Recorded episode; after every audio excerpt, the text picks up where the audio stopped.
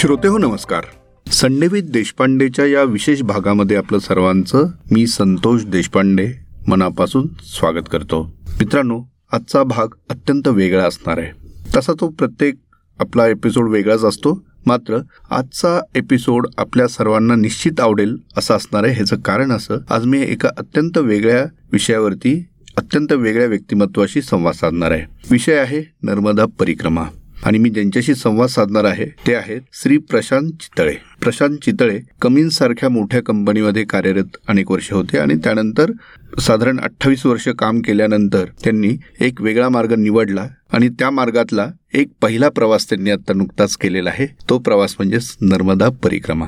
त्यांचा हा अनुभव कसा होता एकूणच आपल्या सर्वांच्या मनात नर्मदा परिक्रमा म्हटल्यानंतर जे चित्र उभं राहतं ते नेमकं प्रत्यक्षात कसं दिसलं इथपासून अनेक प्रश्नांची उत्तरं आज आपण त्यांच्याकडनं जाणून घेणार आहोत. प्रशांतजी आपलं खूप खूप स्वागत. नमस्कार.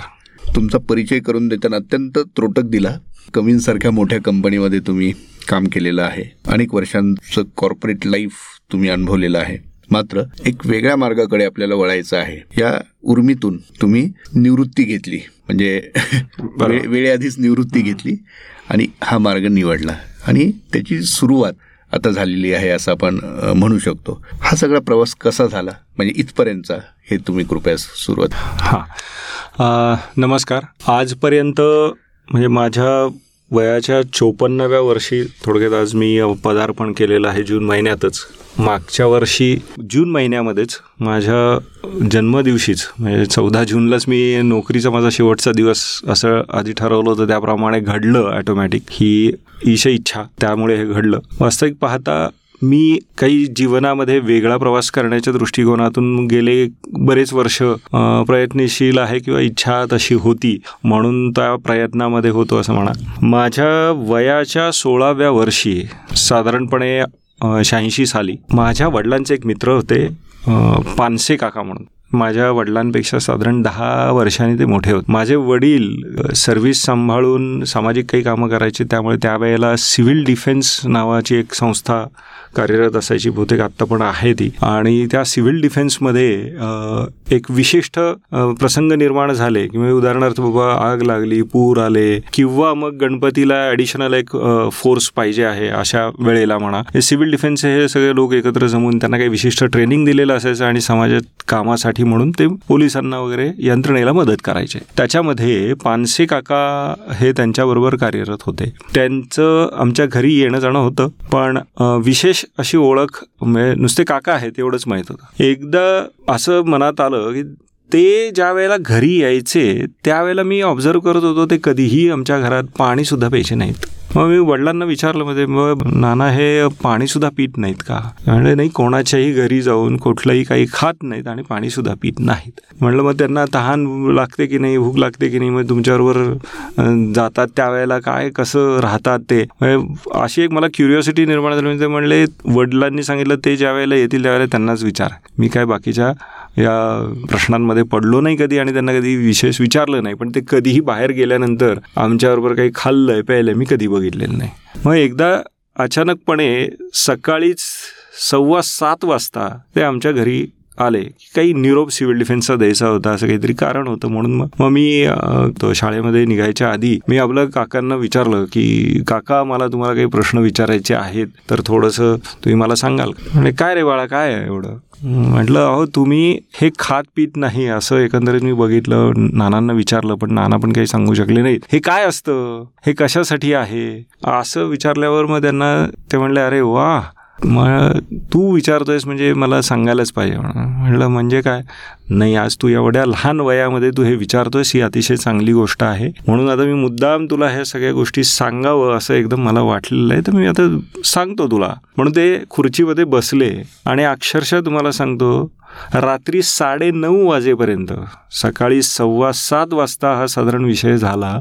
रात्री साडे नऊ वाजेपर्यंत त्या माणसाने खुर्चीवर बसून त्यांनी पोझिशनसुद्धा बदलली नव्हती. ते आम्ही दिवसभरात संडास बाथरूम खाणं पिणं जेवणं सगळं करत होतं. पण त्या माणसाने हल्ले सुद्धा नाहीत आणि एवढा वेळ पूर्णतः त्यांच्या पूर्ण लाईफबद्दल सांगितलं. आणि त्या वेळेला मला पहिल्यांदा कळलं की नर्मदा परिक्रमा म्हणजे काय असते. आणि त्यांचे जे अनुभव आहेत ते इतके जबरदस्त वेगळे आंतरिक अनुभव आणि बाह्य दृष्टिकोनातून सुद्धा अचंबित करणारे अनुभव असे त्यांना आलेले. ते त्यांनी सगळे कथन केले. आणि म्हणून तेव्हापासून एक नर्मदा परिक्रमा म्हणजे काहीतरी जाज्वल्य आहे वेगळं आहे आणि तसं आपण पण काहीतरी करायला पाहिजे असं वयाच्या सोळाव्या वर्षापासून मनात होतं. त्यामुळे नंतरच्या पुढच्या लाईफमध्ये मी कधीही म्हणजे अगदी आत्ता परिक्रमेला जाईपर्यंत कधीही कोणाचे व्हिडिओ बघितले नाहीत कधीही कोणाची पुस्तकं वाचली नाहीत. कारण काही गरजच वाटली नाही मला ती. आणि कसं जायचं काय जायचं पुढे काय मग रस्ता तरी माहिती पाहिजे. असल्या कुठल्याही प्रश्नांमध्ये मी विचार देखील केला नाही. हे केवळ त्या पानसे काकांमुळे. थोडक्यात सांगायचं झालं तर पानसे काका एक अतिशय वेगळं व्यक्तिमत्व होतं. आध्यात्मिक दृष्टिकोनातून उच्च पदावर पोचलेले एक योगी होते ते. पण राहायला म्हणजे साधा झब्बा आणि पायजामा घालायचे पांढऱ्या रंगाचा आणि गांधी टोपी घालायचे. समोर जर बघितलं तर असं वाटायचं अरे काय सर्वसामान्य माणूस आहे चाललाय येतोय जातोय फक्त कोणाकडे खातपीत नाही काय नाही काय माणूस आहे? असं तर कोणालाही सहजरित्या वाटेल पण त्यांची पातळी खूप वेगळी होती. हे त्या दिवसापासून मला लक्षात आलेलं होतं जाणवलं होतं त्यांनी सांगितलं स्वतः. त्यांनी त्यांच्या आयुष्यातला हा प्रसंग सांगितला. मी वेळेचं जे काही बंधन आहे त्यामुळे अतिशय शॉर्टमध्ये सांगतो की त्यांना एकदा म्हणजे ते राहायला सदाशिव बेडेमध्ये होते. विश्रामबाग वाड्याच्या शेजारी त्यांचा वाडा होता. बरेच जणांना कदाचित माहीत पण असेल. जे लोक त्यांच्या संपर्कात येऊन गेलेले असतील त्यांना हे कदाचित कळेल.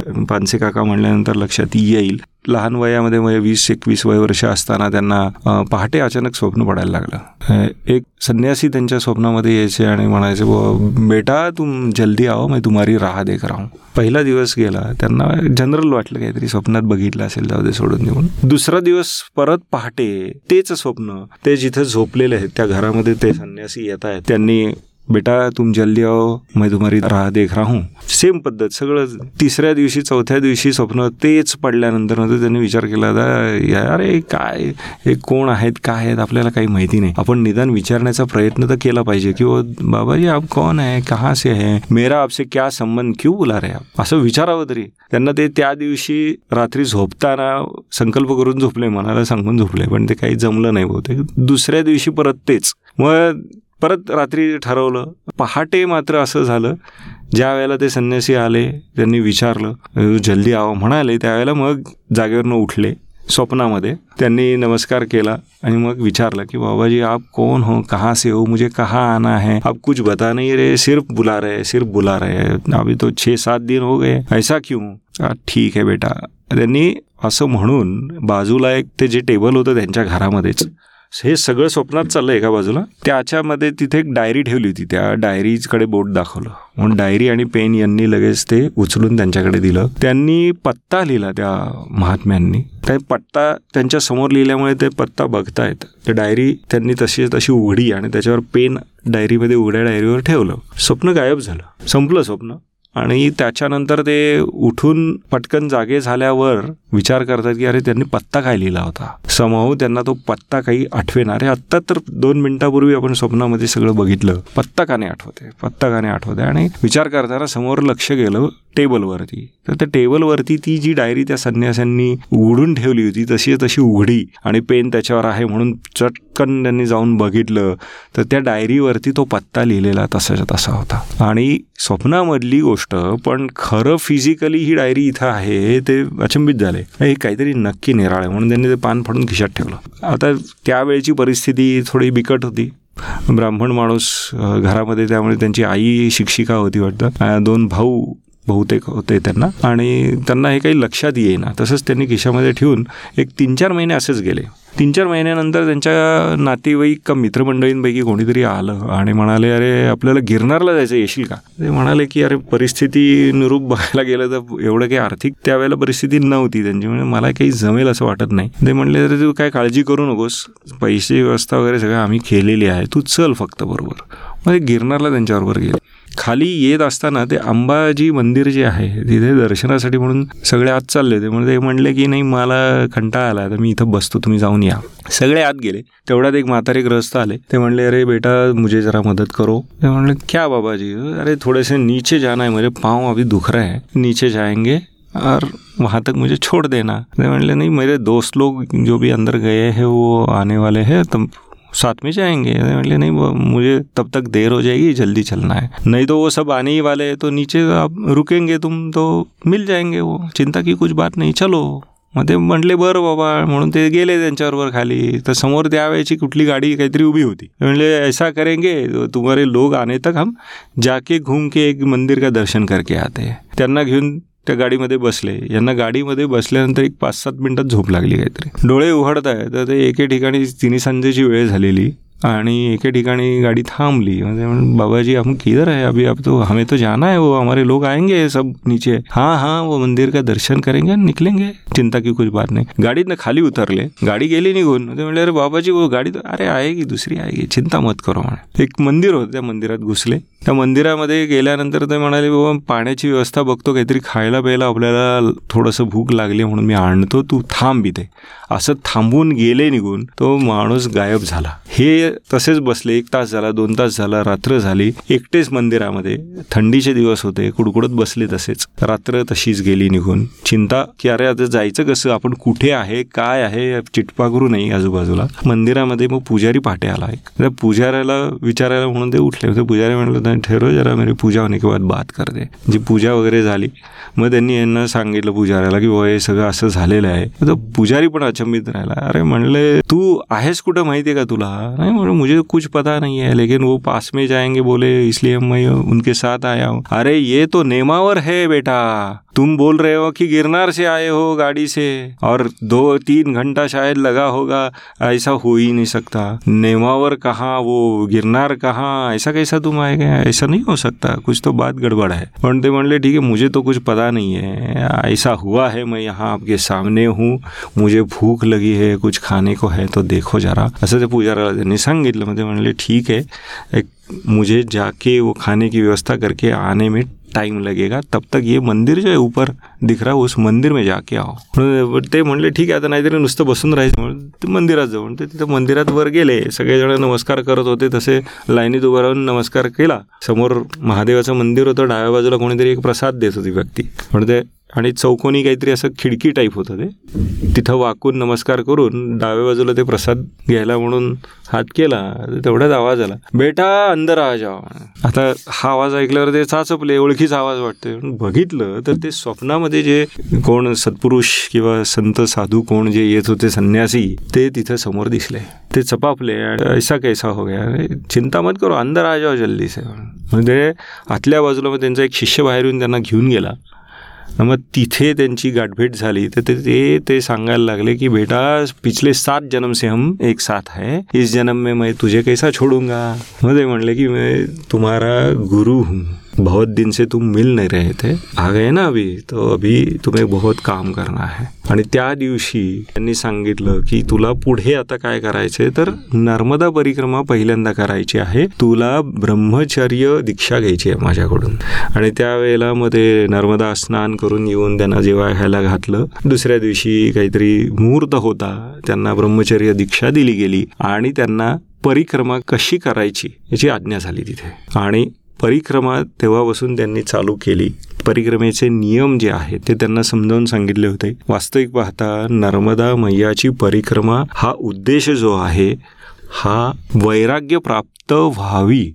वैराग्याची प्राप्ती होणं हे अत्यंत जरुरीच आहे. वैराग्याची प्राप्ती व्हावी याच्यासाठी ही परिक्रमा आहे. गंगा दर्शनाने किंवा गंगा स्नानाने ज्ञानप्राप्ती होते आणि नर्मदेच्या परिक्रमेने म्हणा किंवा नर्मदाच्या दर्शनेनी हे वैराग्य प्राप्ती होते असं सांगितलं जातं. आणि सांगितलं नुसतं जात नाही जो श्रद्धेने जातो त्याला निश्चित याचं फल हे मिळतंच. आणि म्हणून नर्मदा परिक्रमा करायची आहे असं त्यावेळेला त्यांनी सांगितलं होतं. त्यांना साडेसहा वर्ष लागली नर्मदा परिक्रमेला. आणि नियम असा आहे की नर्मदेचं पात्र जे आहे ते डोळ्यासमोरून घालवायचं नाहीये. म्हणजे तुम्ही आतमध्ये किती जाऊ शकता तर किनाऱ्यावरची जी काही गावं आहेत त्या गावामध्ये जाऊन भिक्षा मागायची. तिथे कधीही रेडीमेड अन्न हे जेवायचं नाही आहे त्यांनी भिक्षा मागायची. नर्मदेच्या तिथे चूल लावून तुम्ही स्वतःचा स्वयंपाक करायचा आहे. नर्मदेला भोग दाखवायचा. म्हणजे थोडक्यात प्रसाद तो ग्रहण करायचा आहे तुम्ही. नैवेद्य दाखवून तिची आरती तिचं पूजन.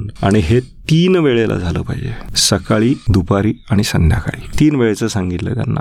जिथे म्हणून नर्मदा मैयाला नऊशे नव्याण्णव नद्या मिळतात. पण आता कालांतराने याच्यामध्ये बराच बदल झालेला आहे. तेवढ्या नद्या तुम्हाला मिळतात असं नाही.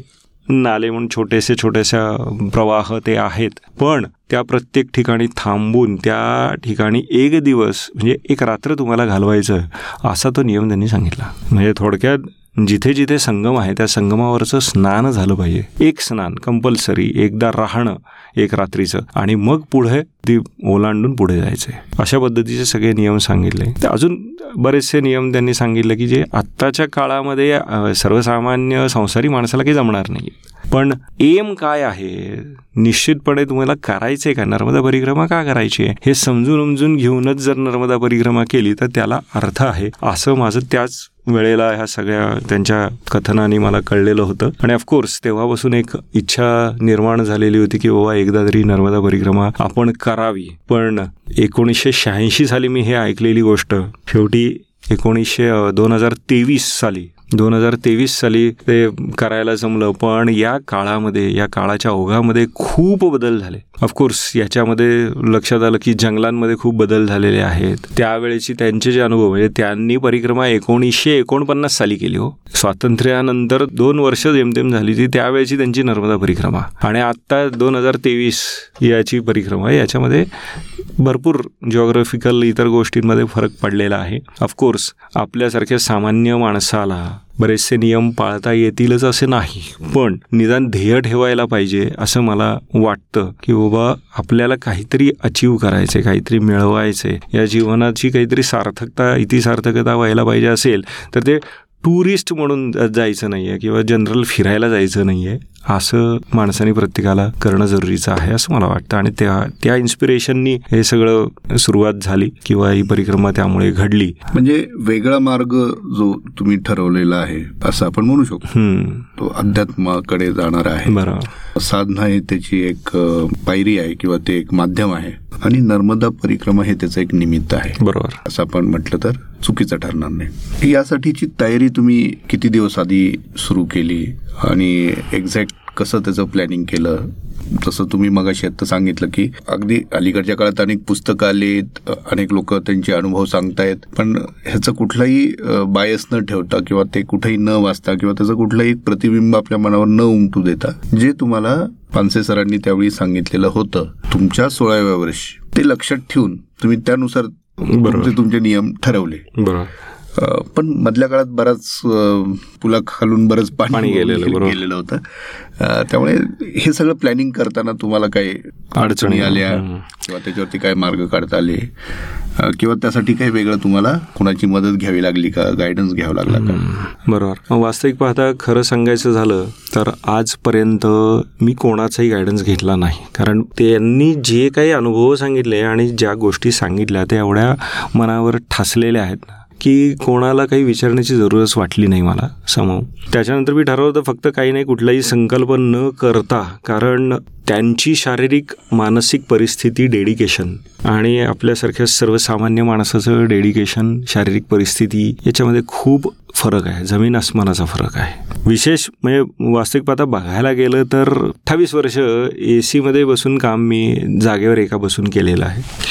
ऑफकोर्स मागच्या काही माझ्या लाईफमध्ये मी क्रिकेट प्लेयर होतो. क्रिकेटची आवड होती. मी काही वर्ष क्रिकेट खेळलो आहे. अंडर सेवन्टीन अंडर नाईन्टीन वगैरे सगळ्या गोष्टी काही केल्या आहेत स्टेट्सकडनं रिप्रेझेंट केलेलं आहे. पण तो जो बेस आहे तोही मला ऑफकोर्स कामाला आला. कारण फिजिक फार महत्त्वाचं असतं या सगळ्या गोष्टी करताना. त्याचा उपयोग झालाच.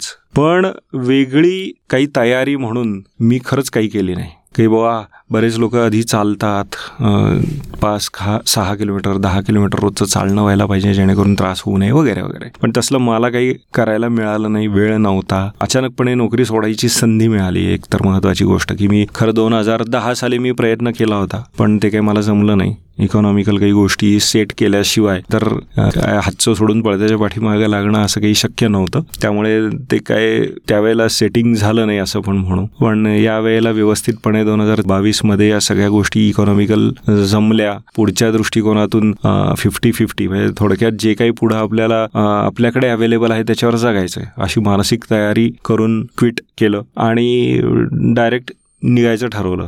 आणि जूनमध्ये नोकरी सोडली.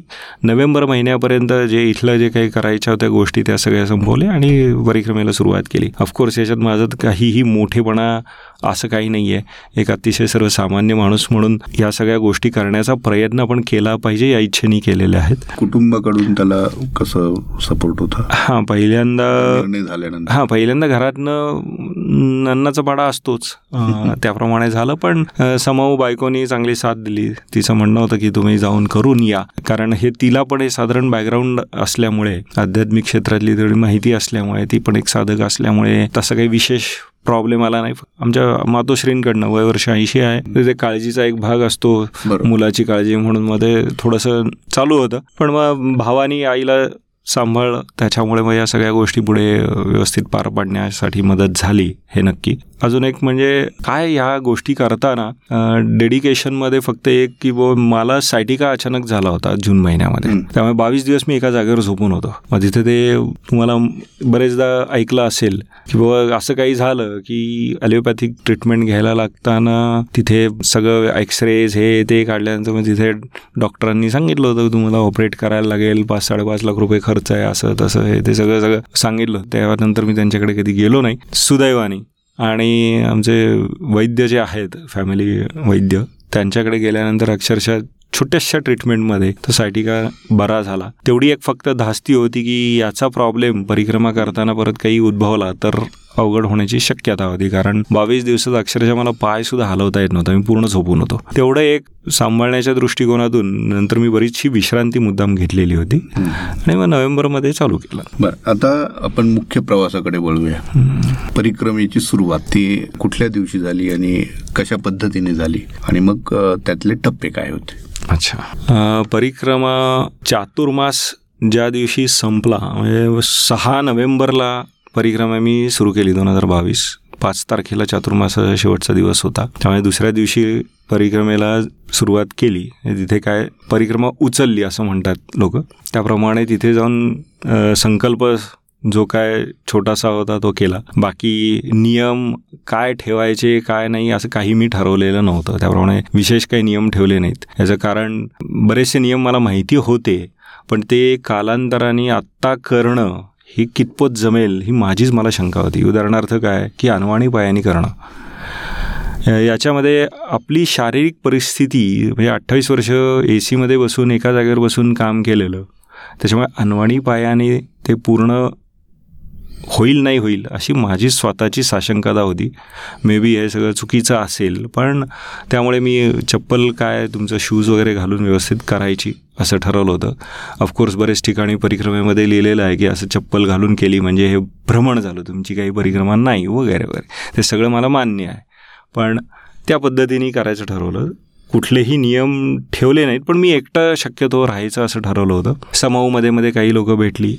एक दोन महिने एक दोन महिने त्यांच्याबरोबर राहायला लागलं म्हणा किंवा काही कारणाने मी राहिलो म्हणा. पण जास्तीत जास्त काळ एकटं राहून नर्मदा मैयाच्या किनाऱ्यावरनंच जास्तीत जास्त चालण्याचा प्रयत्न केला. जिथे धरणं आहेत अजून काही ठिकाणी सांगितलं बाबा इकडनं जाऊ नका पाणी आलंय तुम्हाला रोडनीच जायला लागेल वगैरे. तत्सम अशा ज्या काही गोष्टी झाल्या तिथनं मी रोडनी प्रवास केला. असं सहा नोव्हेंबरला प्रवास चालू झाला आणि टोटल कालावधी जर बघायला गेलं तर सहा महिने सहा दिवस हे ऑटोमॅटिक वेळ लाग प्रवास सुरू झाला तो?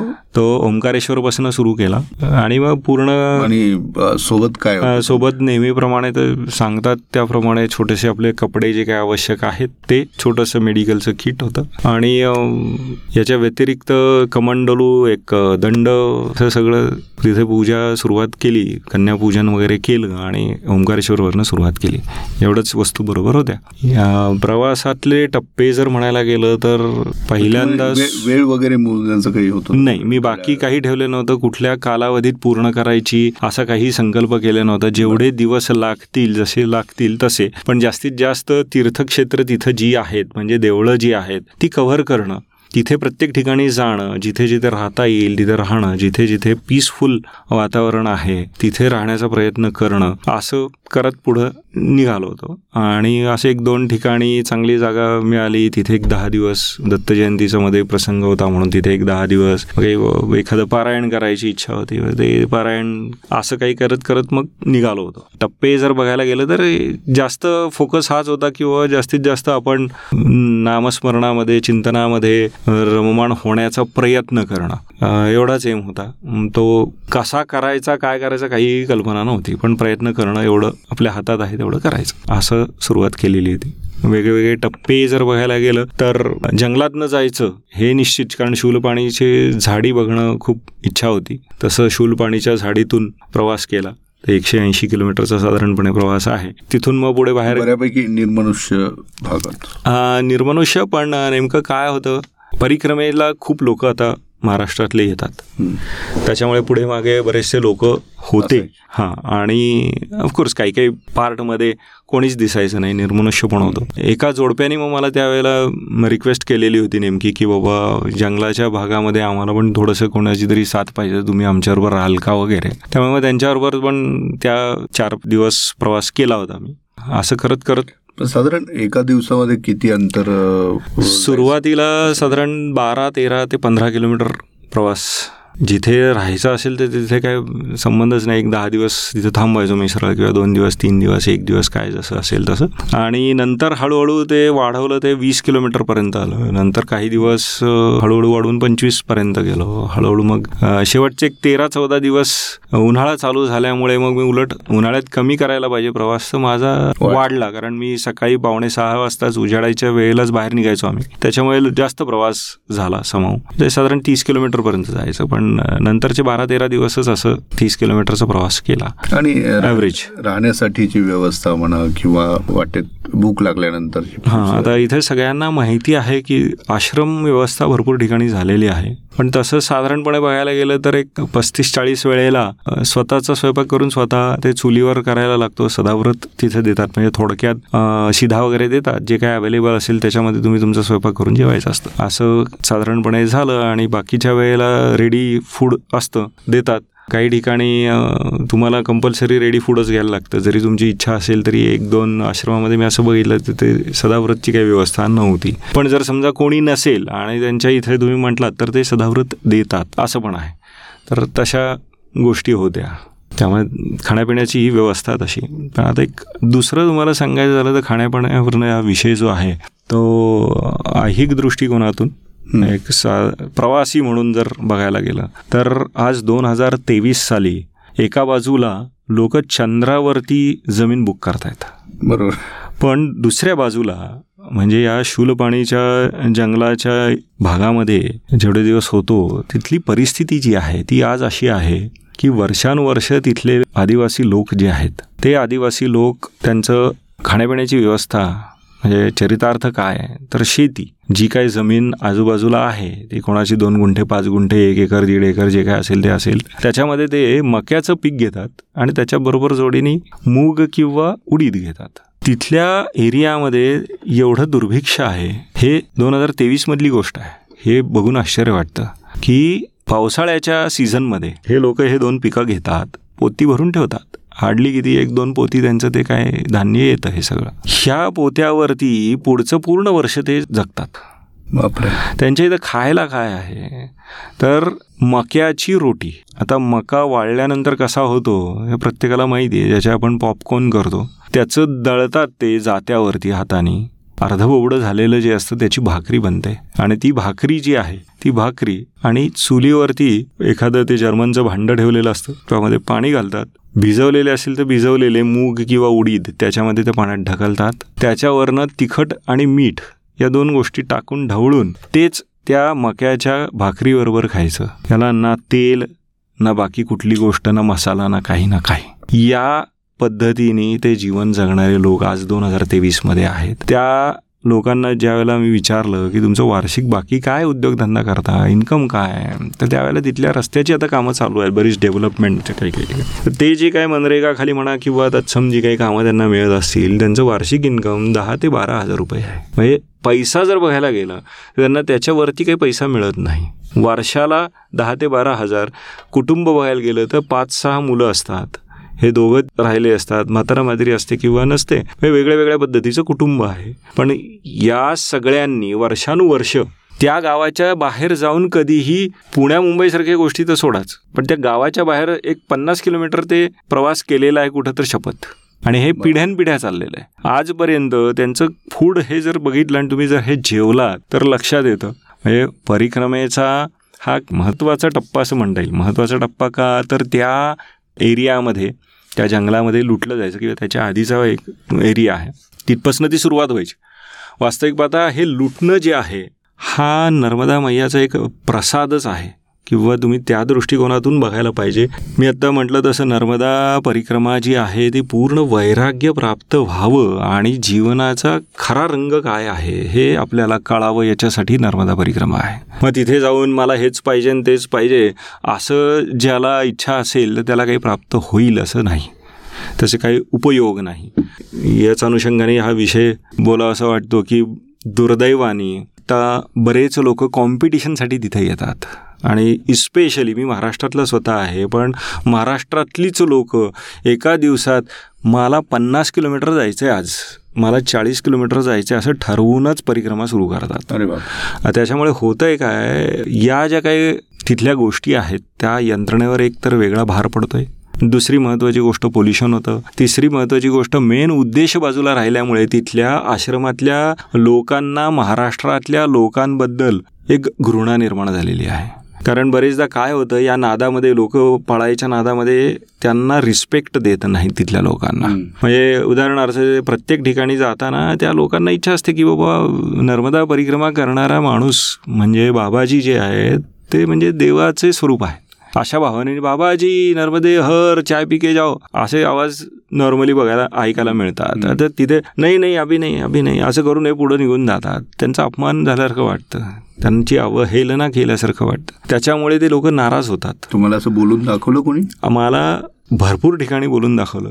आणि इस्पेशली प्रत्येक आश्रमात गेल्यानंतर पहिल्यांदा ते विचारलं जातंच की बाबा आप कहाँ से बाबाजी? महाराष्ट्रातले म्हणल्यानंतर म्हणजे त्यांच्या चेहऱ्यावरची एक्सप्रेशन्स बघण्यासारखी असतात. आणि महाराष्ट्रातल्या लोकांबद्दल घृणा म्हणजे एवढी निर्माण झालेली आहे. विषय नाजूक आहे पण बोलायला पाहिजे आज असं मला वाटतं. या अनुषंगाने तो विषय पण मी याच्यानंतर बोलेन. तुमचं जर परवानगी असेल तर बोलणं अत्यंत जरुरीचं आहे. आधी हा विषय पूर्ण करू की बाबा एका बाजूला दोन हजार तेवीसमध्ये चंद्रावर जाण्याची तयारी एका बाजूला आज अशी पण परिस्थिती आहे की लोक गावाच्या बाहेर जाऊ शकत नाहीत पैसे नाहीत म्हणून. त्यांना बाहेरचं काहीच माहिती नाही आहे आणि तिथे या पिरियडमध्ये या परिस्थितीमध्ये जगायचं कसं हे माणसाला नक्की कळेल.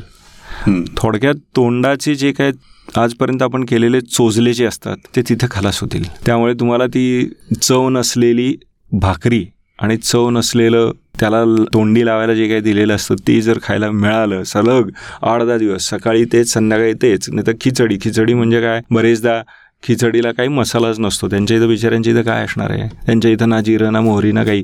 ते हळद फक्त फारफार जर असली तर ते घालतात म्हणजे पिवळा भात असं पण म्हणू. असं काही ठिकाणी असतं. पण हे सगळं खाल्ल्यानंतर तुम्हाला जगण्यासाठीच फक्त खायचं आहे चवीसाठी नाही.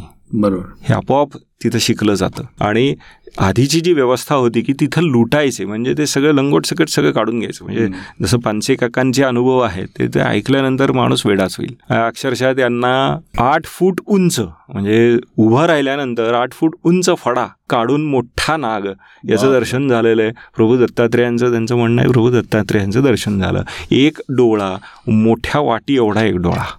आणि त्यांनी फुतकार केला. त्यावेळेला जे त्याच्या जिभेनी बाहेर विष पडलं त्यांनी समोरचं सगळं गवत फर्रगन जळलं. एवढा मोठं नाग त्यांनी बघितला. त्यांनी प्रवासामध्ये या परिक्रमेमध्ये पाच फड्याचा नाग त्यांचं दर्शन झालेलं आहे. त्यांना जंगल भरपूर आणि त्यांच्या सांगण्याप्रमाणे तीन पाच फड्या हा मोठे अगदी तुम्हाला भय म्हणजे अक्षरशः ओणका म्हणून त्याच्यावर पाय ठेवून ते पुढे गेले. एवढे मोठमोठाले नाग साप असे तिथे होते. त्यांच्या स्वरूपात दर्शन वेगवेगळ्या योग्यांचं पण होतं. एकदा तर त्यांना गुहेमध्ये पाऊस येईल पटकन म्हणून गुहेमध्ये शिरले रात्रभर बसायची पाळी आली आणि तिथे सकाळी सकाळी म्हणजे रात्रीमधला प्रसंग आहेच भीतीदायक त्यांना किंवा डोळे दिसले. पण पहाटे पहाटे सहा वाघ त्यांना सुंगून पुढे गेले. बापरे. बाहेर पडले. नशिबाने वाचलो म्हणले नाही तर त्यां बालभोगच झाला असता माझा त्यांच्यासाठी.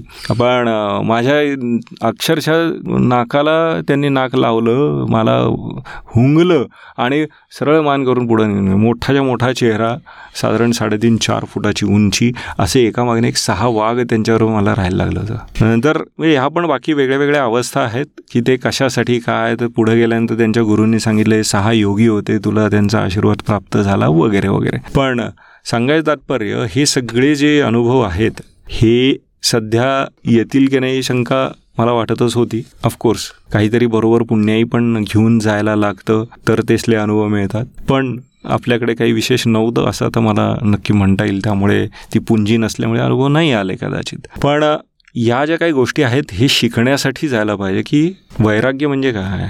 तर जिभेचे चोचले संपले पाहिजेत. जगायला अन्न आहे. म्हणजे अन्नासाठी आपण नाही आहोत. आपण वाटेल तसं खातोच.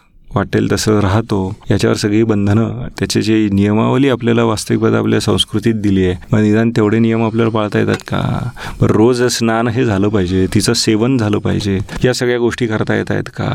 हे सगळं झाल्यानंतर जगायचं कसं? तर जगायला लागतं काय? तर अंगावरती आणि खांद्यावरती म्हणजे थोडक्यात दोनच सेट कपड्याची याच्या व्यतिरिक्त काही ठेवायचं नाही आहे नाहीतर तुम्हालाच ओझं होतं. बरं औषधं. औषधं वास्तविक पाहता ठेवली नाही तरी चालतात पण आता आपल्याला भय निर्माण होतं आपल्या शरीराबरोबर प्रेम असतं त्यामुळे आपल्याला ते औषधं ठेवून जायला लागतं किंवा जातो आपण. पण तेही ठेवलं नाही पाहिजे. पण पण. लोक तुम्हाला भेटले कुणी? हो. मला. एकदा तर वय वर्ष पंचवीस दिसणारा युवक होता. शूल पाणीमधनं बाहेर पडल्या पडल्या. तर तो नाथपंथीय होता. नेमकं मी जिथे थांबलो होतो तिथं मी बाहेर आता जस्ट एक म्हटलं बघूया तिकडे तिकडे काय दिसतंय. म्हणून बघायला गेलो होतो त्यावेळेस असं भरकन समोरनं आला आणि त्या आश्रमामध्ये तिथे घुसला. त्यावेळेला काही बोलणं झालं नाही पण एक संध्याकाळच्या वेळामध्ये तो परत बाहेरनं कुठनं तरी येत होता. कारण मधल्या पिरियडमध्ये तो आश्रमात आला आणि पटकन निघून पण गेला. मध्ये एक चार पाच तास गेले म्हणजे ज्यावेळेला संध्याकाळी आला त्यावेळेला म्हणजे त्यानं बाबाजी एक म्हणजे पूछना है थोड़ी सी विनती है आपको आप रुक जाओ. त्यांनी बघितलं क्या है? अरे आप तो यहाँ कहाँ से हो? आपने भी परिक्रमा उठाई है? नाही नाही परिक्रमा वगैरह कुछ नहीं हम तो यही रहते हैं। पिछले आठ साल से यही है। त्या शूलपाणी जंगलामध्ये गेले आठ वर्ष तो मुलगा तिथे राहत होता। तर त्यांचे डिटेल्स असे होते की आठ वर्षामध्ये जगताना कसं जगतोय याचं ऑब्झर्वेशन केलं तर त्याच्याखाली गुंडाळलेलं एक फक्त वस्त्र होतं. खांद्यावरती एक वस्त्र आणि डोक्याला तसलंच म्हणजे हे सोलापुरी पंचे जे असतात ते थोडक्यात तीन पंचे त्याच्याकडे होते. एक अंगावरती नुसतंच उपरण्यासारखं टाकलेलं खाली गुंडाळलेलं आणि तिसरं डोक्याला बांधलं होतं. याच्याबरोबर एक त्याच्या हातामध्ये वाडगा की जो नाथपंथीयांचा तो काळा वाडगा असतो एक स्पेसिफिक तेवढा वाडगा होता आणि एक झोळी होती. याच गोष्टींवरती तो आठ वर्ष त्या जंगलात थंडी वारा ऊन पाऊस याच्यात राहतं. त्याच्याकडे दुसरं काही नाही. मग त्याला विचारलं कि आप क्या साधना, उपासना के बारे में आप कुछ बता सकते हैं? हमें कैसे करना है? हम तो संसारी है। मतलब अरे, आपका जाने दो। जैसा है वैसा करो।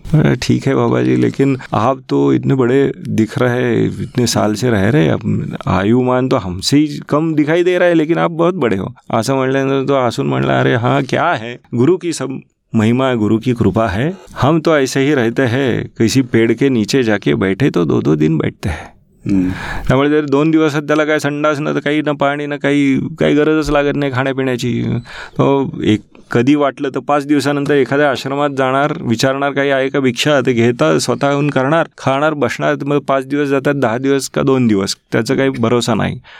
असा एक तो एक युवक भेटला आणि खरंच ते एकदम तेजस्वी होता. आणि हे सगळं लाईफ त्याचं ऐकल्यानंतर म्हणजे एक धन्यता वाटली की बाबा निदान एक माणूस तर भेटला की बाबा एक आपल्याला सत्पुरुष की ज्याची भेटावी अशी इच्छा होती. निदान त्याला नमस्कार करून मग पुढे मार्गक्रमण केलं. असे काही लोक भेटले. त्याच्यानंतर म्हटलं तर अजून एक दोन असे चांगले अनुभव आहेत की बाबा ज्याला थोडंसं आध्यात्मिक स्वरूप असं म्हणता येईल. बाकीचे काही असे काही फार मोठे काही अनुभव मिळाले नाहीत असं मी स्पष्ट म्हणेन कारण तेवढी काही पुंजी आपल्याकडे नाही. ज्याच्याकडे पुंजी असते त्याला मात्र नक्की वेगळे वेगळे अनुभव तिथे येतातच. त्याला एक अनुभव सांगायचा झाला तर काही एके ठिकाणी गेल्यानंतर एक ब्याऐंशी वय वर्षाचे ग्रहस्थ थांबले होते.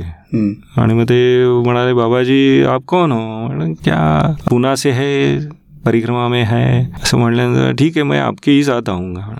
तर बाबाजी मैं तो यहाँ रहने वाला हूँ। तर तो दुसरीकडनं ॲक्च्युली ते ग्रुप बरोबर आलेले होते। मग ते माझ्यासाठी थांबले म्हणलं ठीक आहे म्हणून मग पुढे त्यांच्याबरोबर दुसऱ्या दिवशी निघालो ते पण माझ्याबरोबर आपले यायला लागले. म्हणून त्यांना हळूहळू पुढे गेल्यानंतर एक दोन दिवसानंतर विचारलं अरे बाबा तुम माझ्याबरोबर काय एकदम तुमचा ग्रुप का सोडला तुम्ही? नहीं नहीं नहीं ये उनका कुछ उपयोग नहीं है आप मुझे अच्छी तरह से वो आगे तक लेके जाएंगे. अरे ये क्या है? ये मुझे समझ में नहीं आया। आगे तक याने क्या है? थोडंसं बातचीत झाली तर एकदा अचानक एका माणसाला त्यांनी सांगायला सुरुवात केली. त्याचं पुढचं मागचं बरंच काय काय त्यांनी सांगितलं. ते परफेक्ट अगदी तो माणूस आवाक झाला. आणि त्यांनी त्याचा हात ओढून घेतला आणि त्या वरनं त्यांनी सांगितलं हो, व तुमचं असं आहे तसं अजून काही सिक्रेट गोष्टी त्याच्या आयुष्यातल्या सांगितल्यावर तो माणूस पण एकदम छाट पडला. मला आता माझ्याबरोबर हा माणूस आहे एवढं सगळं त्याला नॉलेज दिसतं आहे आणि हा माझ्याबरोबर काय आहे? मला जरा क्युरिओसिटी निर्माण झाली. आणि ते विचार चाललेले असताना तो म्हणला नाही आपको बाद में आपको बाद में. असून बोलायला लागला. म्हणलं मी सोडून दिलं. दुसरा दिवस किनाऱ्यावरनं जात असताना विश्रांतीसाठी म्हणून थांबलो एके ठिकाणी. त्याने अचानकपणे माझा हात ओढून घेतला. आणि ते माझ्या ज्या काही गोष्टी होत्या आयुष्यभरात घडलेल्या त्यातले काही काही ठळक ठळक प्रसंग त्यांनी अगदी परफेक्ट सांगितले. हे एक तीळ मात्रही चुकीचं काहीही त्यांनी सांगितलं नाही. मी पण खरं आश्चर्यचकित झालो. आणि त्यांना म्हटलं बाबाजी ये तो सब ठीक है लेकिन मुझे जो आपसे चाहिए उसके उत्तर नहीं मिले. अरे वो भी देता हूँ ना। आपके मन में तीन प्रश्न है म्हणे हम्म. असं म्हणून मग त्यांनी ते गोष्टी सांगितल्या आणि त्यातलं एक ठळक सांगायचं झालं तर माझा मृत्यू कुठल्या वर्षी आहे? हे त्यांनी सांगितलं.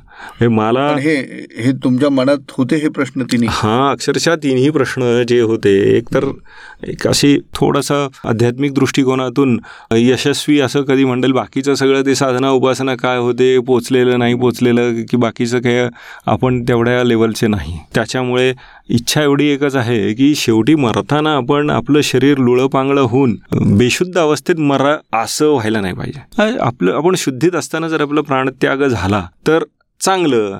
असं हे वास्तविकवादा मरण खूप रेअर असतं आणि योगी लोकांनाच हे येतं. आपली तर लेवलच नाही आपण संसारामध्ये गुरफटलेले लोक. पण असं जर झालं तर चांगलं होईल अशी एक इच्छा मनामध्ये बरेच दिवस अशी खेळते मग त्यांना ते विचारलं ते म्हणले एक आपको घात तर आपको घात है क्या?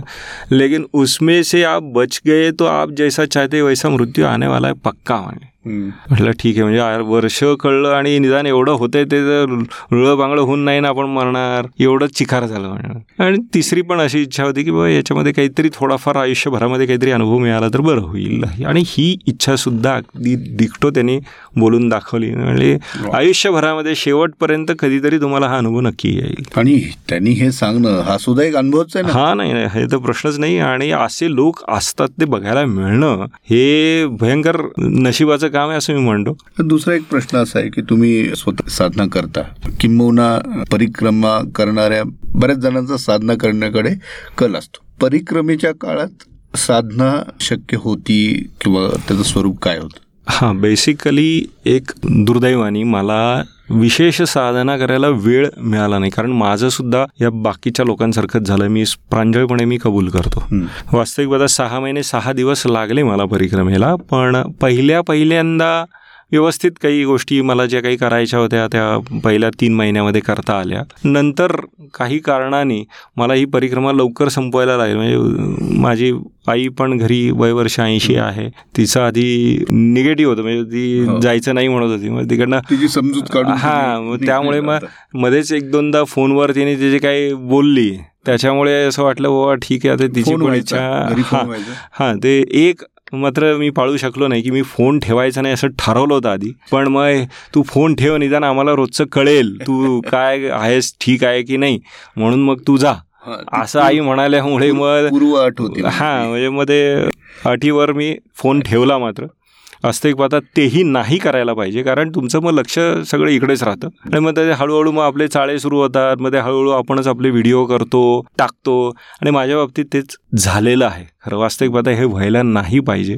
पण मी प्रांजळपणे ते कबूल करतो. अशी जर परिक्रमा केली व्यवस्थित तरच तुम्हाला काही ना काहीतरी निश्चितपणे आध्यात्मिक दृष्टिकोनानं प्राप्त होतं. आणि म्हणून ते थोडक्यात पटकन परिक्रमेसाठी धावपळ झाली सहा. झाले सहा दिवस झाले पुढे तरी तुम्ही म्हणताय ही आणखी काळ त्याला हा नाही अजून काळ. देणं जरुरीचं होतं त्याच्यानंतर बरेच ठिकाणी काय आहे की म्हणजे तुम्ही कमी केलं नाही कुठलं ठिकाण? नाही म्हणजे जास्तीत जास्त सगळ्या ठिकाणी जाण्याचा मी प्रयत्न केला पण काही काही ठिकाणं अजूनही आतमध्ये होती. म्हणजे मंडला आणि तो जो तिकडचा भाग आहे पुढचा दिंडोरी आणि मंडला त्या भागामध्ये डीपमध्ये जी काही जंगल भाग आहे आणि काही मंदिरं आहेत त्या. मंदिरामध्ये मी जाऊ शकलो नाही.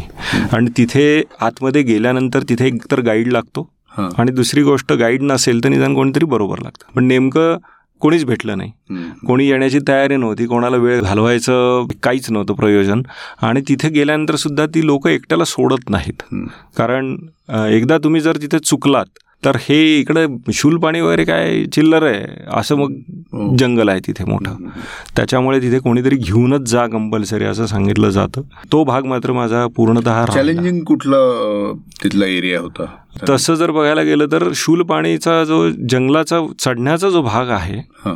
तो तसा चॅलेंजिंग आहे. नंतर पुढे पण बऱ्यापैकी चढ उतार आहेत. तो जो पट्टा आहे तिथे एकदम चॅलेंजिंग आहे. पहिले म्हणजे दमछाक खूप होते आणि तुमचं सगळं वजन तिथे पहिलं कमी होतं. तो एक भाग निश्चितपणे तसा आहे. तर असं थोडक्यात या अनुभवातनं जाता जाता अजून तर काही दोन चार गोष्टी सांगणं आणि लोकांपर्यंत पोहोचावं असं मला वाटतं म्हणजे, अं, मी त्याच प्रश्नाकडे वळणार होतो. नर्मदा परिक्रमा म्हटल्यानंतर जे लोकांमध्ये एक वेगळ्या प्रकारचं चित्र तयार होतं. ते चित्र तयार होतं मुळात काही अनेकांचे अनुभव वाचून तयार होतं. काही पुस्तकं त्याच्यावरती आलेले आहेत ते वाचून तयार होतं. किंवा काही व्हिडिओज लोकांनी पूर्वी शेअर केलेले आहेत युट्यूबवरती वगैरे ते तिथून ते तयार होतं. मात्र ह्याची एक अशी निश्चित दिशा प्रत्येकातून मिळते असं नाही. कारण प्रत्येकाचं आकलन वेगळं आहे. आता मला खूप इच्छा आहे परिक्रमा करायची. एवढाच निकष माझ्या पुरतं जणू काही असतो. पण खरोखर त्यासाठी आपण शारीरिकदृष्ट्या मानसिकदृष्ट्या सक्षम आहोत का? इथपासून ते आपला त्याच्याकडे बघण्याचा जो एक दृष्टिकोन कसा असायला हवा हे पण मला माहीत नसतं. तर याबद्दलची तुमची निरीक्षणं काय आहेत? किंवा तिथं गेल्यानंतर तुम्हाला ही जाणवली. किंबहुना आपण असं म्हणू की जाण्यापूर्वीची तुमची निरीक्षणं आणि आता जाऊन आल्यानंतरची निरीक्षणं हा देखील प्रवास कसा आहे तो सांगा. बरोबर. त्याला दोन विजन आहेत एक पॉझिटिव्ह एक निगेटिव्ह मी लोकांपर्यंत काही गोष्टी पोचाव्यात मुद्दाम. म्हणून एक निगेटिव्ह भाग असं आपण म्हणू त्याला.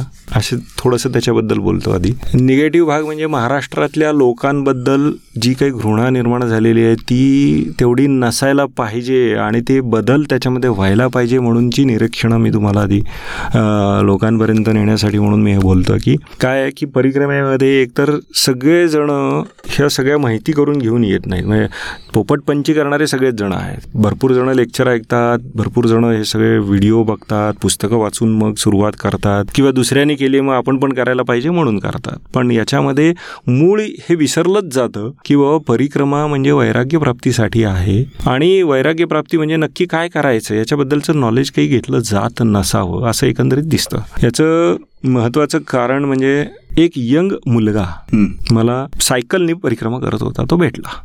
संध्याकाळी जेवणाचं सगळं झाल्यानंतर त्याच्याशी मी चर्चा करायला म्हणजे जस्ट एक तो समोर दिसतोय म्हणून विचारलं की बाबा तू बाबा कसं काय एकदम सायकलनी करायची सुरुवात केली? आत्ता तर कॉलेज संपलं होतं त्याचं. तर म्हणलं नाही मला बघायचं होतं की बाबा हे परिक्रमा म्हणजे नक्की काय आणि त्यातनं काय मिळतं? लोक एवढं सगळं परिक्रमा परिक्रमा म्हणतात. त्यातनं काय मिळतं? म्हणलं म्हणजे तू आधी अभ्यास केलायस का नाही केलास आणि मग परिक्रमा चालू करायला पाहिजे? असं काही केलं नाहीस का? तो म्हणला नाही मी ते व्हिडिओ व्हिडिओ बघितले एक दोन चार. आणि सगळेजण परिक्रमा परिक्रमा एवढं मोठं म्हणतायत तर आपण पण करून बघूयात. म्हणून मी सुरुवात केलेली आहे. म्हटलं बरं ठीक आहे मग तुला काय मिळालं याच्यातनं? आजपर्यंत म्हणजे जवळपास तो फोर्टी पर्सेंट प्रवास त्याचा झालेला होता. म्हणजे माझा फोर्टी पर्सेंट झालेला असताना त्याचा पण तेवढा ते ओंकारेश्वरवरनं चालू केल्यामुळे सायकलने तेवढा त्याचा प्रवास झाला होता. मी चालत होतो एवढाच फरक. तर त्याला विचारल्यावर तो काय म्हणाला असेल? तर परिक्रमा म्हणजे मला एक कळलं की इथे गंजाडे लोक भरपूर असतात. इथे गांजा सिगारेट हे कॉमन आहे. आणि स्वैरपणे मुक्तपणे तुम्ही राहू शकता. नर्मदा किनारी. आणि ऑफकोर्स इथे सगळं फ्री ऑफ कॉस्ट असल्यामुळे तुम्हाला इथे काहीच खर्च नाही आहे. अरे म्हटलं हे तुझं ऑब्झर्वेशन आहे बरोबर आहे पण म्हणजे ह्याच्यातनं मिळालं काय? तो म्हटलं मलाच समजायला तयार नाही आहे याच्यातनं नक्की मी घ्यायचं काय? हो. वय वर्ष त्याचं हार्डली असं चोवीस पंचवीस असेल. त्यामुळे एकंदरीत दिसलं काय की परिक्रमेचं स्वरूप किती मोठ्या प्रमाणात बदललेलं आहे? खूप लोक येत आहेत जात आहेत. मग प्रत्येकाच्या बरोबर तुझी चर्चा झाली त्यावेळेला त्यांच्याकडनं काय? ते म्हणले काय ते प्रत्येक जण सांगतो की नर्मदा मैया खूप ग्रेट आहे. नर्मदा मैयाच्या किनाऱ्यावरती खूप चमत्कार होतात. मग चमत्कारपैकी तू काय ऐकलंस? असं विचारल्यानंतर त्याचं म्हणणं नर्मदा मैया कधीही उपाशी ठेवत नाही लोकांना. हा चमत्कार आहे. हे ठीक आहे. सर्वसामान्य दृष्टिकोनातून बघायला गेलं तर चमत्कार आहे. पण हा अपेक्षित आहे का? हा एक प्रश्न आहे. दुसरं म्हणजे भरपूर लोकांना नर्मदा मैया दर्शन देते. आता काय होतंय प्रत्येक जण आपापल्या नजरेने बघत असतो आपापली बुद्धीने बोलत असतो. त्याच्यावर माझं ऑब्जेक्शन काही नाही आहे कृपया गैरसमज करून घेऊ नका. पण कधीकधी म- आमचे गुरु ज्या वेळेला होते त्यावेळेला ते म्हणायचे की स्वामी महाराज हल्ली प्रत्येकाच्या कानात बोलायला लागलेले. नुसते चेष्टेनी म्हणायचे खरं सांगायचं तर खरंच चेष्टेनी म्हणायचे. कारण जो तो उठतो तो असे काही काही वेगळे वेगळे चमत्कार सांगतो आणि असं वाटायला लागतं की अरे ज्याची साधना नाही उपासना नाही आणि इतक्या लोकांनी मागणं पुण्य आणली आहे की साधना करणारा कुठच्या कुठे जातो. आणि ते सांगायचे अरे वर्षानुवर्ष नाक दाबून हिमालयात बसलेले लोक आहेत त्यांना अंगठा दाखवत नाही म्हणे परमेश्वर अंगठा दाखवत नाही. तर ह्या लोकांना संसारातल्या सगळ्यांना मात्र जो तो येतो त्याला स्वामी कानात बोलतात. ऑफकोर्स मी हे अवहेलनेनी बोलत नाही आहे कोणीही गैरसमज कृपया करू नये. पण तसं नर्मदा मैयाच्या किनारी प्रत्येक जणाला बघण्याचा दृष्टिकोन असा होतोय की बाबा समोर आहे ती नर्मदा मैयाच आपल्याला भेटली आणि मग त्याच्यावर पुस्तक लिहिलं जातं. की मला नर्मदा मैयाचं दर्शन झालं. म्हणजे काय एखादी मुलगी येते मागते नर्मदे हर आणि इधरसे जाओ असे सांगणाऱ्या खूप मुली असतात मुलं असतात डायरेक्शन देणारे असतात. तर त्यांना हे सगळे लोक आपण नर्मदा मैया भेटली असं करून समाधान करून घेतात. खरं खोटं माहीत नाही म्हणून मी कोणालाही चॅलेंज देण्यासाठी बोलत नाही आहे किंवा मला त्यांच्याबद्दल काही निगेटिव्ह काढायचं आहे असं कृपया हा समज करून घेऊ नये. पण हेच खरं आहे का याचा विचार करणं मात्र जरुरीचं आहे. आणि मग त्याच्यावर पुस्तकं लिहिणं त्याच्यावरच सगळ्या कॅसेट्स काढणं मग गायडन्स म्हणून काहीतरी वेगळ्या वेगळ्या दिशा देणं हे सगळं करण्यापेक्षा आपण आपले अनुभव आपल्यापाशी ठेवून आपण काय कमवलं आहे याचं जी खरंच टॉप लेवलची पुस्तकं आहेत आत्मचरित्र आहेत ती पडताळून बघणं जरुरीचं आहे त्याच्यावरती अभ्यास करणं जरुरीचं आहे आणि मग परिक्रमा केली तर जास्त चांगलं. नाही तर या यंग जनरेशनला दिशा अशी मिळणार. किंवा गंजाडे लोक म्हणजे नर्मदा परिक्रमा. इथं यायचं म्हणजे फ्री ऑफ कॉस्ट खायला मिळते फ्री ऑफ कॉस्ट राहायला मिळते म्हणजे परिक्रमा. असे जर समज या पुढच्या पिढीचे व्हायला लागले तर समाज कुठल्या दिशेने जाईल? भगवी वस्त्र घालणारे लोक म्हणजे नर्मदा परिक्रमा. जिथे तिथं बघावं तिथं भगव्या वस्त्रांमध्ये स्त्रिया आणि भगव्या वस्त्रांमध्ये पुरुष असे दिसतात. आश्रमामध्ये प्रत्येक ठिकाणी असेच काही ना काहीतरी गोष्टी असतात. असं झाल्यामुळे आपल्या धर्माच्या दृष्टिकोनातून सुद्धा हे घातक आहे. पुढच्या पिढीला समजावून सांगणं हे अत्यंत जरुरीचं आहे. अरे बाबा हे म्हणजे ते नाही. म्हणून आधी जे कोणी मॅच्युअर्ड लोक आहेत त्यांनी जरी परिक्रमा म्हणजे नक्की काय आणि कशासाठी करायची आहे याचा बोध करून घेणं जरुरीचं आहे आणि मग नर्मदा परिक्रमा करावी याच्यामुळे त्या सिस्टीमवर पण लोड येणार नाही. दुसरी महत्त्वाची गोष्ट आत्ता मी म्हटलं तसं सिस्टीमवर लोड म्हणजे तिथल्या जे लोक आहेत ना लहान लहान मुलं आता तुम्ही परिक्रमा करताना हजारो वेळेला म्हणजे दिवसाभरात तीन चारशे वेळेला तरी तुम्हाला नर्मदे हर स्वतः रिस्पॉन्स द्यायला लागतो. एवढी मुलं समोर येतात. आधी काय व्हायचं नर्मदे हर करून मुलं यायची त्यांना काही देत नसायचे पण आता महाराष्ट्रातल्या लोकांनी गेल्या काही वर्षांमध्ये चॉकलेट द्यायला सुरुवात केली त्यामुळे काय होतं चॉकलेट दिल्यानंतर बरेच जणांकडे चॉकलेट संपतात काही अंतरावर हम्म. कारण किती कॅरी करणार. किलोभर दीड किलो दोन किलो. काही अंतरावर ते संपून जातात. आता मुलांना अट्रॅक्शन निर्माण झालं चॉकलेटचं बरं आता ते चॉकलेट चॉकलेट म्हणता म्हणता चॉकलेट संपलं की म्हणतात बाबाजी चॉकलेट नाही तो पैसा दे दो. संस्कार कोण बदलत आहे आपणच बोलतो महाराष्ट्रातल्या लोकांबद्दल हे ऑब्जेक्शन तिथल्या सगळ्या एरियांमध्ये आहे. आणि मला वाटतं पावित्र्य देखील यांनी कुठेतरी त्यालाही बाधा येत असत हा पावित्र्याची गोष्ट पावित्र्य भावना शारीरिक आणि सगळ्याच दृष्टिकोनातनं तो पावित्र्य हा अजून एक वेगळाच सब्जेक्ट आहे खरं बघायला गेलं तर. तर निदान आपण तिथल्या सिस्टीमवर लोड आणून काहीतरी सिस्टीम्स बदलण्याचा प्रयत्न करू नये असं मला तरी वाट कोणाला भावेल कोणाला भावणार नाही कोणी ऑब्जेक्शन घेतील मला काही कोणाशी भांडायचं नाही आहे पण माझं ऑब्झर्वेशन मी इथे कथन करतोय फक्त. की असल्या गोष्टी केल्यामुळे जे समोरची लहान मुलं आहेत त्यांच्या संस्कारांमध्ये आपण बदल करत आहे पुढं पुढे जाऊन काय होतंय की काही मुली काही मुलं म्हणजे परत त्यांना तुम्ही जागरूक करता आहात किंवा त्यांना हे करायला लावता आहात की जी पहिली परिस्थिती होती म्हणजे काय? तुम्हाला लुटायला पाहिजे का त्यांनी? उलट तेच योग्य होतं असं वाटायला लागतंय. आणि ते योग्य होतंच खरं. वास्तविक पाहता पानसे काकांच्या अनुभवाप्रमाणे किंवा अनेक लोकांना तसा अनुभव आलेला आहे ज्यांनी आधी परिक्रमा केली आहे की त्या पिरियडमध्ये तुम्हाला नग्न अवस्थेत प्रवास करायला लागायचं एवढं लुटायचे. तुमची लंगोट सुद्धा काढून घ्यायची. आणि ते योग्य होतं कारण का? खरं जीवन काय आहे? मी म्हणजे हा देह नाही. मी म्हणजे आत्मा आहे. याचं स्वरूप तुम्हाला कळावं. कळणं म्हणजे पुस्तकातनं कळणं वेगळं आहे. आतमधनं तसं कळणं म्हणजे तुम्हाला उढ्यावर झोपायला लागायचं. तुम्हाला तिथे कम्प्लिटली अंथरूण पांघरून काहीही जवळ नाही डास चावतायत आणि वरती शेल्टर नाही आहे जंगलामध्ये झोपायला लागलं पाहिजे. तर तुमचं भय जाणार आहे चिंता जाणार आहे त्या भयाची सवय व्हायला पाहिजे. हे भय निर्माण करून तुमची परिक्रमा झालेली आहे का? म्हणून एकट्यानेच खरं प्रवास करायचा आहे असं सांगितलेलं आहे. त्याच्यामुळे तुमची भय चिंता ही गेली पाहिजे. तर वैराग्य येणार आहे. म्हणून ते सगळं काढून घेणं त्या एरियामध्ये होत होतं. ती नर्मदा मैयाचीच कृपा होती किंवा तिचं नियोजन होतं. पण ते सगळं आता बंद झालं आणि आता आपण वेगळे संस्कार तिथल्या मुलांना घालायला लागलो. चॉकलेट नंतर पैसे उद्या अजून काही मागणार आहेत आणि हे सगळं तिथल्या सिस्टीमवर भार आल्यामुळे तिथले लोक वैतागले आहेत. पर्यटनाचं पण स्वरूप येऊ लागलं. पूर्ण पर्यटनाचं स्वरूप आलेलं आहे. आणि पावित्र्य मंगल्य किंवा तत्सम ज्या काही गोष्टी आहेत तो अजून एक वेगळा नाजूक विषय आहे. वास्तविक पाहता माझ्या वाचनात असं कधी आलं नाही आणि तिथल्या काही आश्रमांमधून महाराष्ट्रातल्या लोकांबद्दल काय बोललं गेलं ते मी तुम्हाला सांगू इच्छितो एवढंच. विषय असा आहे नाजूक म्हणजे स्त्रिया ज्यांची मासिक धर्म चालू असतो त्या स्त्रिया आता सर्रासपणे परिक्रमा करतात. काही जण म्हणतात आमच्या गुरूंनीच सांगितलेलं आहे वगैरे वगैरे. तर मला त्या बाकीच्या घोळात जायचं नाही पण तीन आश्रमांमध्ये असं मला सांगितलं गेलं. पहिली गोष्ट म्हणजे मी हे पण सांगतो की मी कधीही कुठलंही पुस्तक किंवा माझ्याजवळ वही ठेवून ते नोटिंग करून मी कुठं पोचलो किती वाजता पोचलो काय पोचलो मी काही कधी केलेलं नाही आहे कारण मला ते करण्याची इच्छाच नव्हती. मला काही कुठलं पुस्तक लिहायचं नाही आहे किंवा काही ते दुसऱ्याला हे अनुभव सांगण्याची इच्छा नव्हती. बाय चान्स तुमची माझी गाठभेट झाली. अचानकपणे हे मी बोलतोय. त्यातनं जर पॉझिटिव्ह काही निघणार असेल तर पाहिजे म्हणून मी बोलतोय. ह्याच्यातनं निगेटिव्ह कोणी काही घेऊ नये. पटलं तर ठीक आहे नाही पटलं तर सोडून द्या.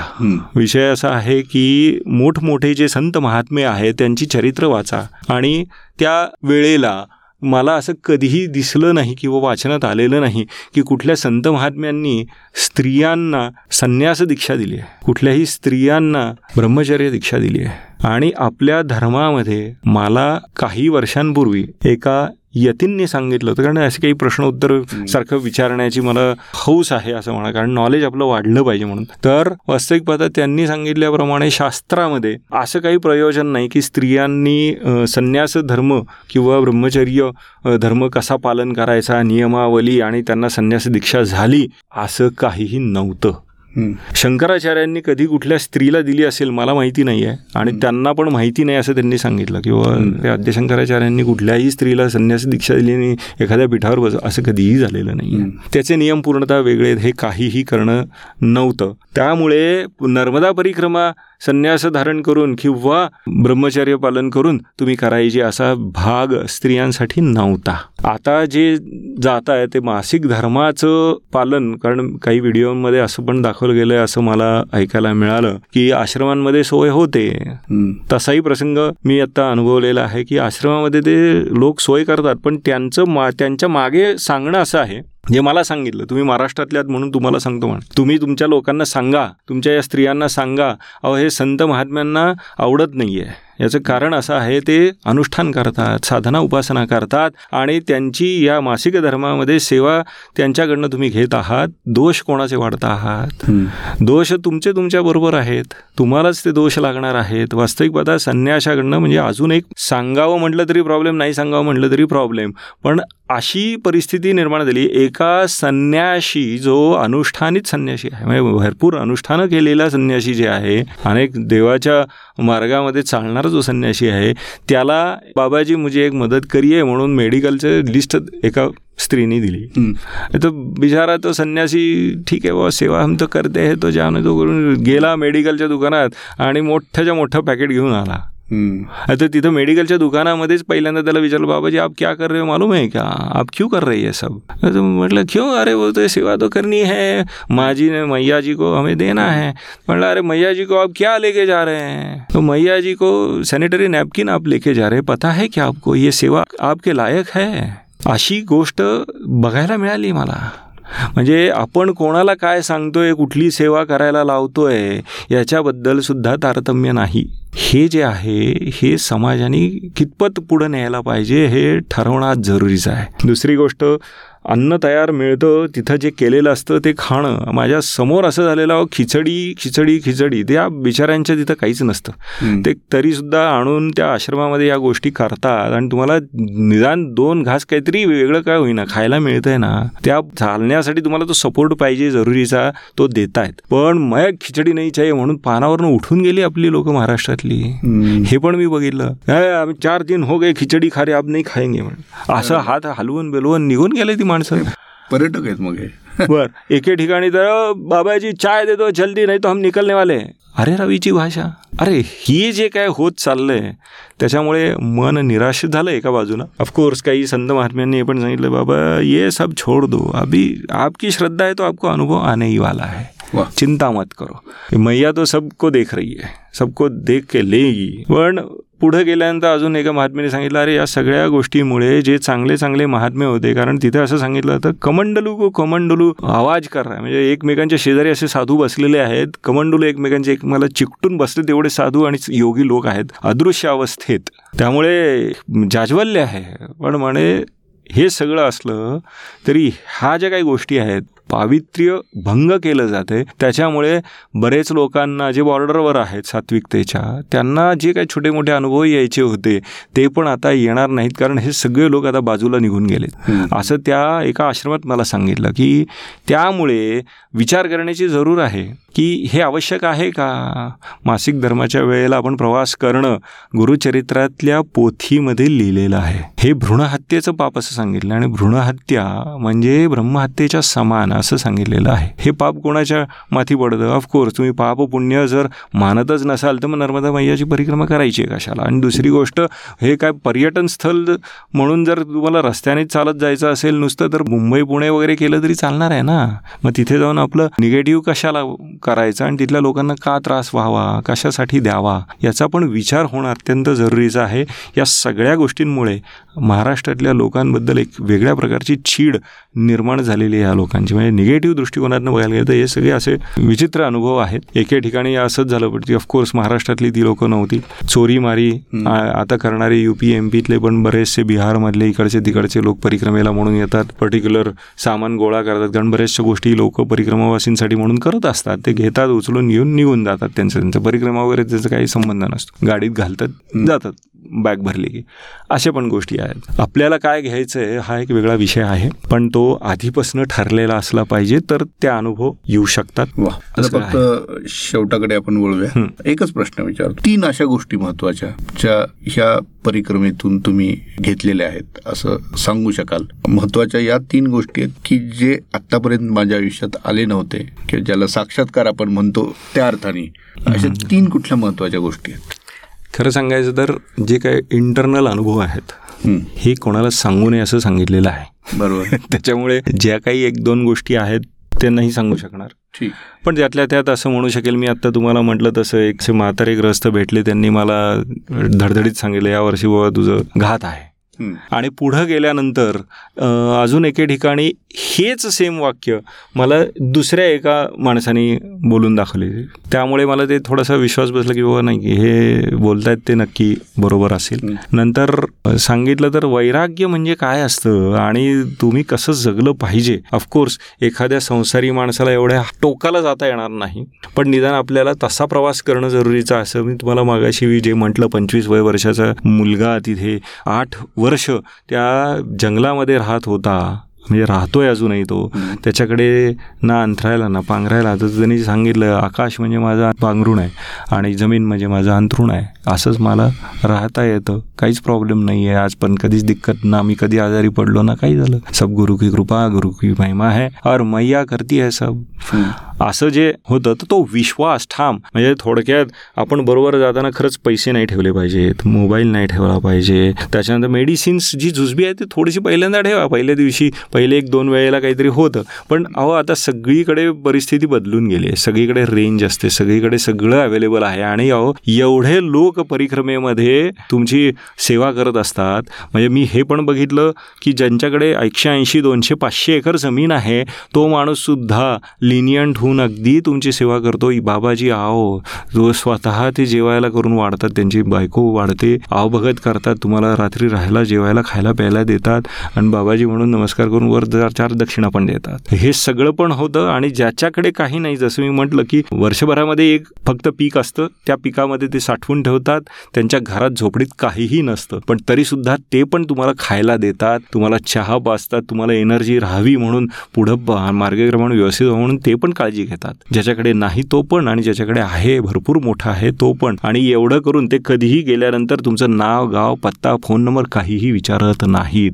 कित्येक लोक पर्सनल सेवा करतात. आश्रम तर आहेतच बरेच ठिकाणी पण पर्सनल सेवा करतात. ह्या सगळ्या गोष्टी बघितल्यानंतर एक निश्चित जाणवतं की बाबा हा अनुभव मोठा की निश्चितपणे त्या नर्मदा मैयाच्या किनारी श्रद्धावान भक्ती असलेले लोक अजून टिकून आहेत म्हणून परिक्रमा व्यवस्थित होऊ शकते. आणि पुढे जाऊन म्हणजे पर्सनल माझं ऑब्झर्वेशन माझ्यासाठी इम्प्लिमेंट होणार.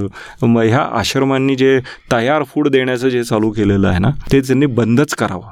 म्हणजे माझ्यासारखा सुद्धा सुधारेल. एक सर्वसामान्य माणूस तिथं प्रवास करता करता स्वतःचा स्वयंपाक स्वतः करून खाणं याच्यामधनं जे काय प्राप्त होणार आहे आता या अजून डिटेलमध्ये वेगवेगळ्या गोष्टी आहेत. खरं वास्तविक पता प्रवासात स्वतःचं स्वतः करून खाणंच सांगितलेलं आहे. म्हणजे जर पुढच्या वेळेस योग आला तर तुम्ही निश्चित हा त्याच्यामध्ये खरं हे बोलण्यात एवढ्या गोष्टी आहेत ऑब्झर्वेशन्स म्हणून जर बघायला गेलं तर धर्मांतरण होणाऱ्या गोष्टी आहेत आदिवासींच्या काही गोष्टी आहेत त्याच्यानंतर संस्कार संस्कृती या दृष्टिकोनातून नर्मदा मैयाच्या किनारी काय आहेत काय नाही आणि खरंच आपण परिक्रमा करताना काय केलं पाहिजे?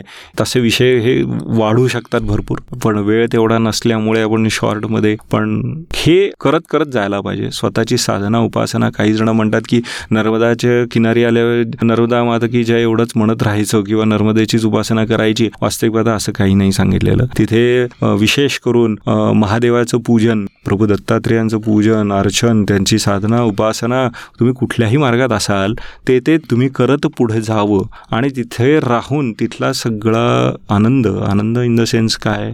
तर तिथलं जे जाज्वल्य आहे त्याच्यातनं आपल्याला काही मिळते का? आध्यात्मिक आपली उन्नती होण्यासाठी जे आवश्यक गोष्टी आहेत त्या करणं आणि करत जाणं हे अपेक्षित आहे. धावपळीत ही परिक्रमा करणं हे समाजासाठी सुद्धा घातक आहे दिल्ल्या यंत्रणेसाठी घातक आहे आणि तुम्हाला त्यातनं काहीही निष्पन्न होत नाही. फक्त पुणे मुंबईसारख्या ठिकाणी आपण आल्यानंतर एवढंच म्हणू शकतो मी ऐंशी दिवसात नव्वद दिवसात एकशे दहा दिवसात मी तर एकशे वीस दिवसात केली विषय संपला. आई येताना आल्यानंतर काहीतरी तुमची परिक्रमा संपते त्यावेळेला काहीतरी संकल्प असायला पाहिजे की मी आता इथून पुढे या गोष्टी करेन या गोष्टी नाही करणार. काहीतरी बिहेवियरमध्ये बदल स्वभावामध्ये काही बदल पडलाय का? ऑब्झर्वेशन्स असली पाहिजे म्हणजे हे विषय बघावं तेवढे तसे मोठे आहेत. पण काहीतरी कमवून यायला पाहिजे. तर त्या परिक्रमेचा अर्थ. अदरवाईज नुसतंच त्या नर्मदा मैयाच्या किनारी आपण घाण करत आहोत. असं होईल. तसं होऊ नये. अशी एक विनंती सगळ्यांनाच आहे. सगळे खूप चांगल्या श्रद्धेने भावनेने करतायत पण आपण करताना काही चुका ज्या होत आहेत त्याच्यामुळे खूप वेगळे परिणाम होतात दुष्परिणाम होत आहेत. ते टाळले पाहिजेत असं एक वाटतं. धर्मदेहर प्रशांतजी आज आपण वेळात वेळ काढून इथे आलात आणि हा सगळा फर्स्ट हँड एक्सपिरियन्स तुम्ही अगदी माझ्या विनंतीला मान देऊन व्यक्त केलात. अनेक आठवणी सांगितल्या. घडलेले प्रसंग सांगितले आणि त्याचवेळी काही गोष्टी ज्या तुम्हाला खटकल्या किंवा जाणवल्या तीव्रतेने त्या देखील मोकळेपणाने तुम्ही सांगितल्या. आणि त्याच्या मागचा हेतू हाच आहे की ही यात्रा एक त्याचं पावित्र्य जपत प्रत्येकाच्या आयुष्यातल्या आध्यात्मिक उन्नतीकडे प्रत्येकाला घेऊन जाईल अशा पद्धतीने इथून पुढे व्हावी. आणि हीच तळमळ तुमच्या बोलण्यातूनही दिसली. त्याबद्दल तुमचं मनापासून मी आभार मानतो. पुन्हा एकदा आपण प्रसंग पडला. नर्मदेने आपल्याला पुन्हा एकदा एकत्र आणलं तर पुन्हा वेगळा अनुभव. पण याच व्यासपीठावरती बोलूया. धन्यवाद. धन्यवाद. नमस्कार नर्मदे हार. नर्मदे. नर्मदे हार.